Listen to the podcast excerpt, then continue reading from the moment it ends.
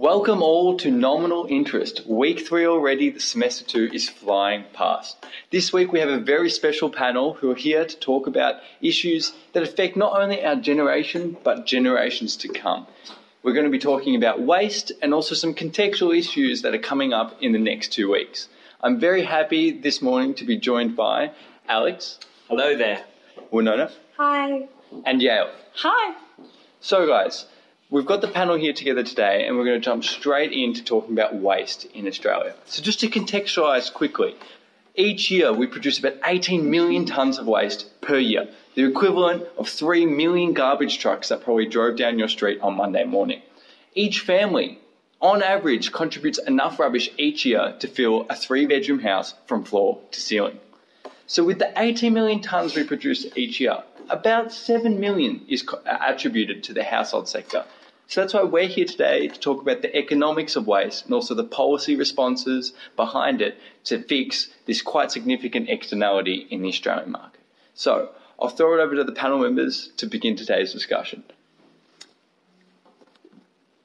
Um, yeah, so waste in, in economics is kind of what we would think of as the worst thing that we in a study that looks at how to most efficiently use resources. Um, we introduce governments to deal with dead weight loss. We introduce um, any kind of we our whole models are built around the idea that we end up with an equilibrium with no waste, and obviously that is not happening. Um, and um, I think for the average household losing three thousand five hundred dollars worth of food a year is quite significant. Um, but sort of, are we aware of how much we waste? Do you guys feel like you're wasting on your day to day life? I feel like it's one of those things that's in the back of your mind, but unless someone actually points it out, it's really not in the forefront of your life. Like we're always super busy, you know, the amount of time it takes to put a sandwich in, you know, a clip seal bag that we're going to throw away later that day is less time than it would take to, you know, go out, get a proper container. And it's just, it's not a lot of effort, but it's just no one really thinks about it. And I think as well as that, like the focus is really often on food. Like I think we get a lot about, you know, bring a mug to the cafe and you'll get, you know, a discount on your mm. drink sort of stuff. But there's so much more waste and so many more industry than that. Like even if you just look at the fashion industry, like there is so much waste there. Like there's enough waste in the fashion industry that that is a crisis in and of itself, without even acknowledging all the other types of waste that come from pretty much everything we consume. Um, I'm guilty of using disposable plastic cutlery sometimes. Um, but um, yeah, I think in personal life it's something just not we think about often because it's so available to us in the developed countries. So we just buy what we need whenever we need it, and that creates a culture of access. So we've got a couple interesting things coming out here, and we're known to bringing up fashion is something that's on the talking points in a couple of minutes' time as well. But what you were saying, Yale, about the uh, the dead weight loss uh, in this type of market and this externality that's been generated, I feel like it's interesting going on from what Alex said. It's a dead weight loss that we don't see. And it's easy to forget because rubbish tips aren't near our houses, aren't near our homes, and are very, although visibly an eyesore, not an eyesore we have to deal with. So that's why perhaps the recent coverage by Vice and the ABC is really something pertinent to not only critique the type of models of consumption that guide our lives, but also maybe uh, make us more aware of what's going on. Mm. I think a lot of it isn't necessarily. I think if you ask someone, do you think waste is an issue, they'll most mm. likely say yes. I think the main issue is sustaining that care. Because I think it's so easy to just become apathetic. Because waste isn't like a very sexy topic to talk about. Like no one wants to start, you know, a political debate about how should we deal with our waste. So it's really difficult to kind of garner that public interest and that passion for a sustained period of time like I feel like every few years it kind of comes up and is a big talking point for like a few weeks and then it dies down again. So I think the real challenge is I think people acknowledge it's an issue, but getting people to care about that issue enough to actually do something about it.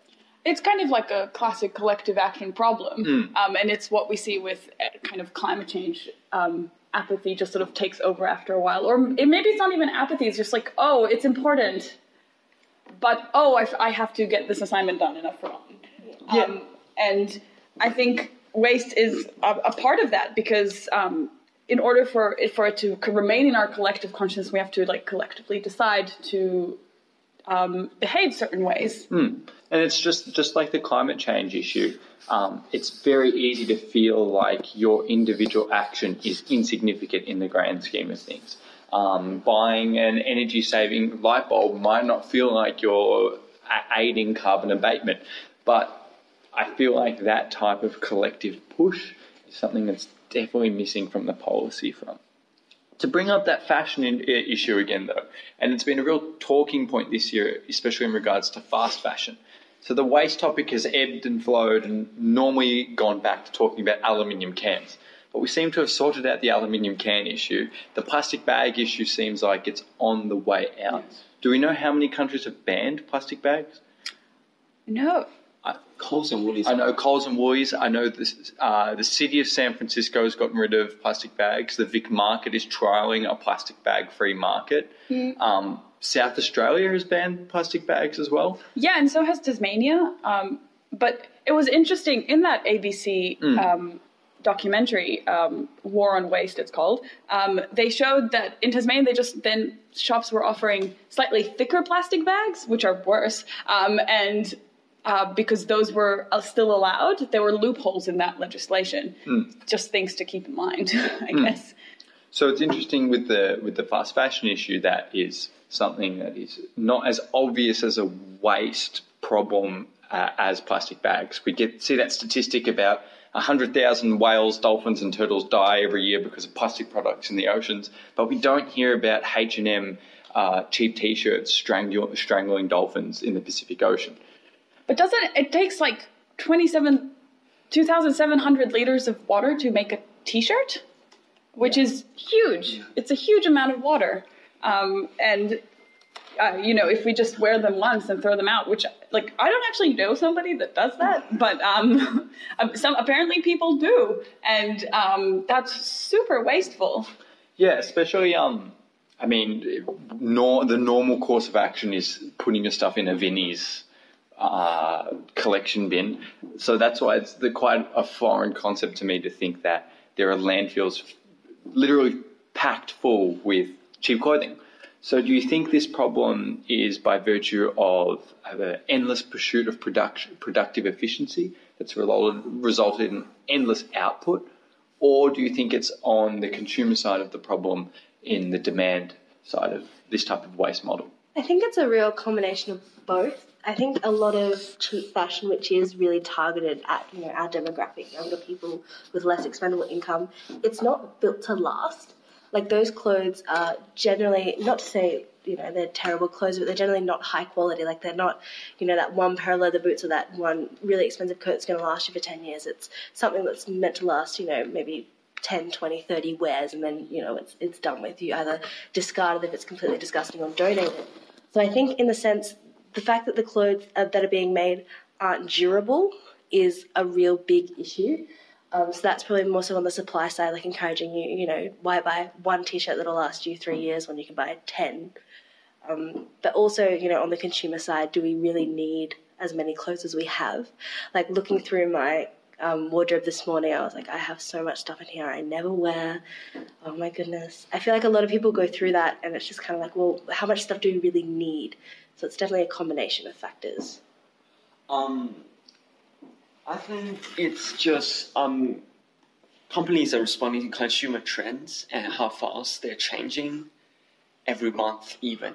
So they fast fashion companies see that and adapt to that model of just churning out different styles every so often. So that creates a culture of oh, there's new stuff. Let me check it out. And companies responding to that consumerism. Yeah. Plus, You the trends are so much more immediate now with social media. Like, you can immediately see a trend one day and then go out and buy it the next day, which I think is, you know, becoming newer. Like, previously it would take, you know, there'd be a cycle of things to come around, especially to Australia. Like, it would take a little bit of time. So there was, you know, less, you know, waves of trends. But now I feel like it's getting, you know, closer and closer and closer between, you know, styles changing.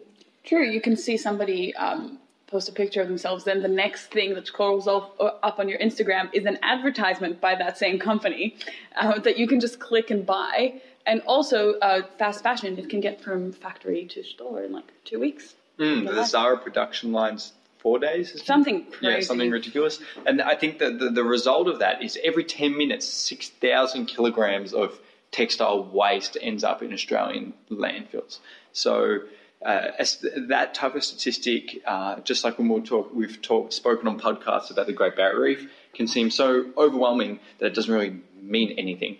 So, from a policy perspective, uh, we've seen time and time again in both our studies and in the real world that un, uh, guiding consumer preferences and really accurately understanding uh, consumer utilities is a difficult task to do. So, from the policy frontier, what do you think is available on this textile issue to address the huge amount of landfill being generated every minute? I think the huge problem with it is, like Winona was saying, the quality has gone down as well. So um, even clothes that are sent to recycling units Yeah. or uh, charities aren't actually useful most of the time because they're so, such poor quality they can't actually be reused. Um, which means that maybe part of the policy solution is to have some sort of quality assurance in clothes, which is really hard to do given that um, supply chains are so uh, diversified in like globally. So, according to Vinnie's, it's about 25% of all donated clothing is uh, unusable due to quality concerns, uh, the inability for materials to be uh, repurposed, and also reworn. So, the bulk that can't be reworn are sent to recycling plants, but a lot of the cheaper polyester type uh, products even struggle at that stage and end up in landfill. So to move on from that food waste issue, uh, uh, I spoilt the spoilt the surprise. To move on from the fashion waste issue, the concept of food waste is something quite close to home. This morning, whilst I was making my very bourgeois yogurt muesli and berry breakfast, That's what I had for breakfast. yeah, I know. I know. I thought I thought maybe I should take an Instagram and uh, generate a new personal With brand. their concentric circles. yeah, yeah, yeah, yeah, like the honey on the top or something like that. Think tea by the Yeah, yeah, you know what I mean? You can't see the honey at the bottom. You've got to get that little wooden thing and drizzle it. Oh, I feel like this is a whole other topic of cafe consumerism. But um, Maybe another time. the topic of food waste is interesting because I will go to Coles and buy a punnet of strawberries and some blueberries with the knowledge that it is impossible for me to eat a whole punnet of strawberries and a whole punnet of blueberries in the time it takes for them to expire.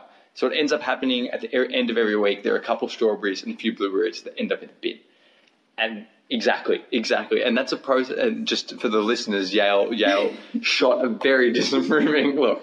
no, I just, it, it's so easy to eat a punnet of strawberries. Yeah, I know, I know. But, thi- but this is this is something that is literally effortless, and I don't even realize what I'm doing. Another example: eating a can of tuna instead of doing the smart thing and washing the can of tuna before putting that into the recycling bin. I'll just throw the oily can of tuna into the recycling bin, and that's a whole bin of recycling suddenly spoiled.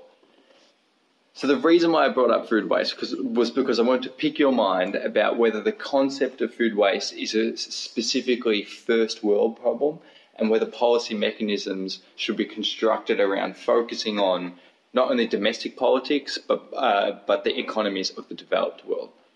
I think the notion of food waste is just one that makes me essentially very angry because it's just the ultimate show of inefficiency. Like I've got people, like we've got a massive obesity problem in some countries. We're throwing away, you know, three Yeah, strawberries uh, a week, and there's people, all. And there's people that are starving. Like I know this is such a, oh, you know, there's people starving overseas, but it's so true. Like we kind of, it should become, you know, a blasé issue that we don't really think about, but it's just like when you actually consider the fact that the amount of food that you just I'm like oh that's not good enough I don't want to eat that I'm too full whatever the fact that that then goes in a bin and just becomes part of landfill when there's such such need for it it's just strawberries you're talking about every part of the strawberries comes in one of those plastic things Yeah. which isn't recyclable so on top of throwing away your three strawberries, you're also throwing away the plastic that it comes in. And it's just so inefficient. Like I've known people always, you know, chip packets are only filled two thirds up. But like think of all that excess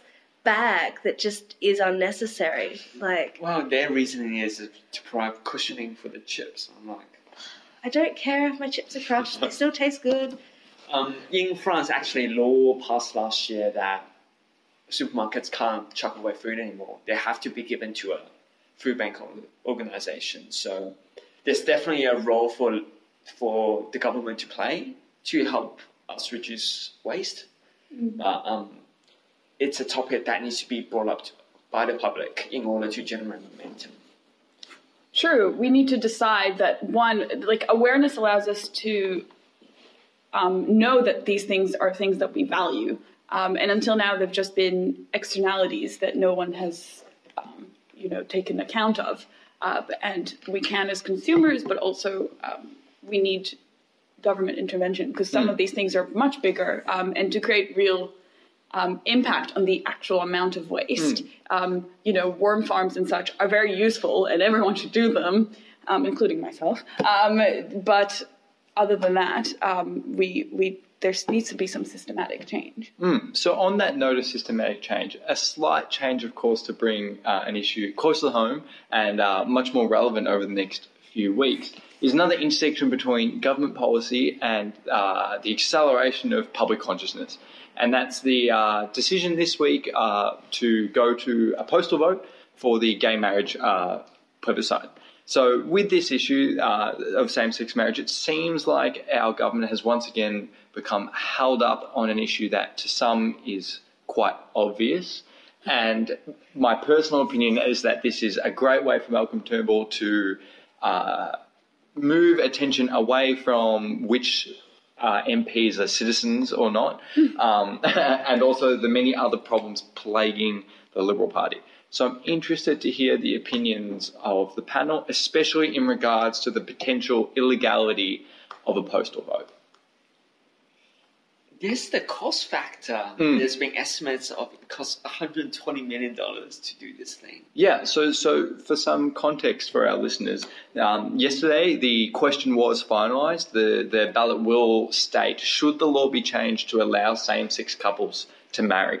Uh, th- that question in and of itself has been uh, a very touchy point to the both Catholic and Anglican lobbies who are arguing that the actual wording of the bill should be made public before anyone even receives a postal vote. But that aside, like you were saying, Ax, uh, Alex, um, Scott Morrison has signed an advance of $122 million to the ABS to conduct the, uh, the first phase of the plebiscite on the same sex marriage bill of 2016. So envelopes will be posted on September 12th, uh, running through till November 7th, and the results to be confirmed on the 15th.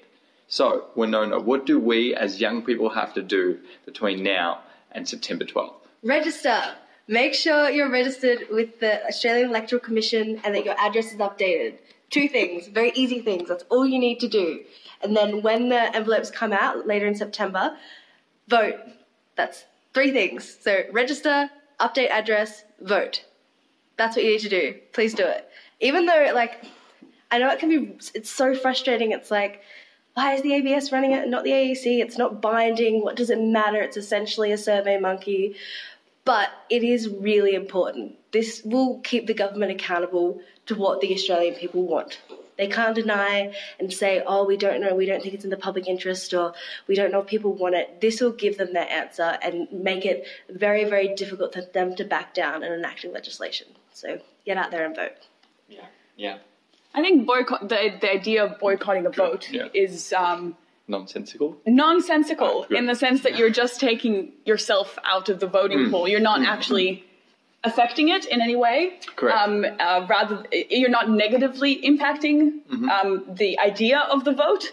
Um, you're just saying uh, it's kind of a vote for in a way because um, you're reducing the pool of total votes. Yeah. Even if the participation rate is 10%, the results are still going to be taken into account. So, you know, that doesn't really affect it. You just need to make sure that your voice is heard in as the best way possible. And it's an interesting point you brought up about the participation rate because I can picture on the 12th of no- uh, 15th of November when the results are released that once that participation rate is revealed, it will be another way out for many liberal conscious voters to vote no once the uh, members' bill hits the floor of Parliament.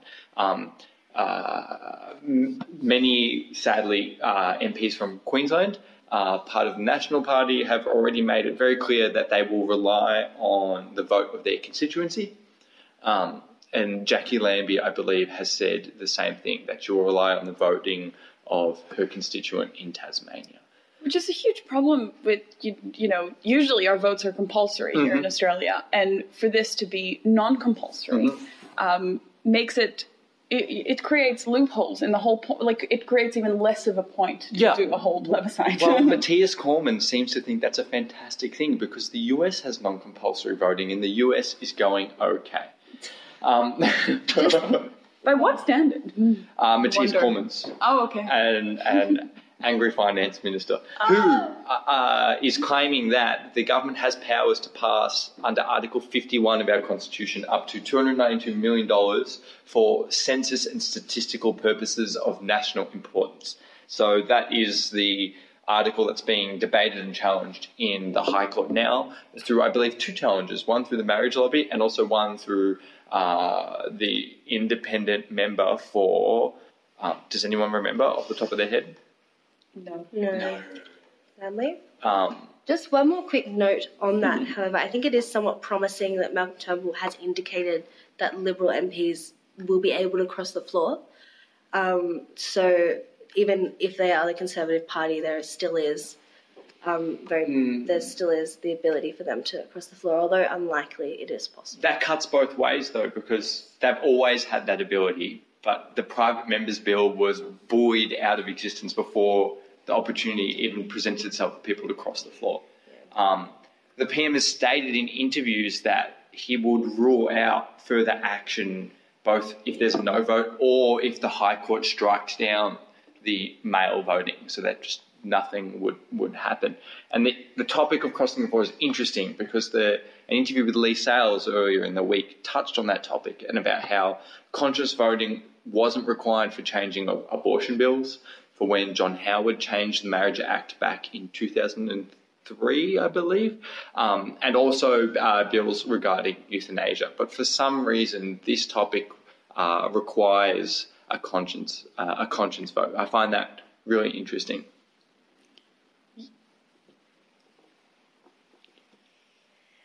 So to extend upon that brief moment of awkward silence that Yaz will cut out, um, a number of the uh, I, would, really like to emphasise before we leave um, that the challenges to the high, the challenges in the High Court um, and the seemingly illogical nature of the, a postal plebiscite may scare young people away and further disenfranchise, uh, uh, especially p- disenfranchised minorities.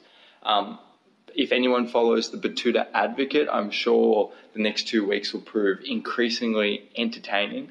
But just before we leave, um, to move away from that satire, I want to ask the panel uh, about the speech that was given by Penny Wong, uh, I believe it was two days ago. Has everyone caught a brief glimpse of that? No, I haven't. We saw finally an outpour of emotion and enthusiasm in Australian politics that has been absent for a very long time. Bill followed Bill Shorten, sorry, followed that up yesterday with another very emotional, holistic speech, and I'm interested to see if this is perhaps the beginning of a more inclusive uh, environment in Australian politics. I don't know if I'd go that far. I feel like once the postal vote and hopefully the eventual legislation is passed, Mm. so too will the discussion around gay marriage. I was talking to one of my friends who's from New Zealand, and she was saying as soon as it was legalized in New Zealand, no one ever spoke about it. Mm. So I feel like in regards to gay marriage and just gay rights in general, this will kind of not in a sense die out the discussion. Like obviously there's so many more battles to be won, but I feel as though this won't be sustained or cause a shift. I feel like in the lead up to the vote and in the enactment of legislation, it'll be obviously be prominent as it always is, but I don't know if it'll essentially change change the culture of parliament. In an interesting podcast I listened to this week, um, it's the first episode of Revisionist History, if you want to check it out. Um, it was about how we have moral licensing. Um, and it's this, it's this idea that if when we do one thing that is good, it gives us license to do other things within the same realm of moral um, uh, sphere. Um, and that are not so morally correct. Um, for example, uh, someone who is racist and votes for Obama is then given license in their mind to do more racist things uh, because they have voted for um, a colored man. Um, that is obviously flawed in many ways, um, and a similar situation could occur um, uh, within uh, the Australian government, where you give one minority, um, you know, um, their rights, and then that doesn't lead to more inclusiveness; just sort of stops there. Mm. That is that was the window of opportunity. Hopefully, we can, uh, you know, be more optimistic. But Yeah. um, I don't, I don't know. No, I definitely agree with you there. I'm uh, really hoping that the next two months can go uh, go in a way that uh, upholds the values of our society and the beliefs that both young and old Australians um, believe are common uh, to living in a society that uh, is both free and cherishes uh, the rights of everyone. So that's all we have time for today. A very brief podcast, both about an issue that is very relevant and coming up very soon, and also about a wider economic externality that plagues all our lives. So, just briefly before we depart, I would like to thank our panel members, Yale, See ya. Winona, Bye. and Alex. Thanks for listening. And also would like to plug ESSA's economic, de- uh, economic debate, which will feature Monash versus Melbourne on August the 21st at NAB Arena uh, on Bourke Street. We're very excited to present the event and hope to see many of our listeners there. Thank you very much.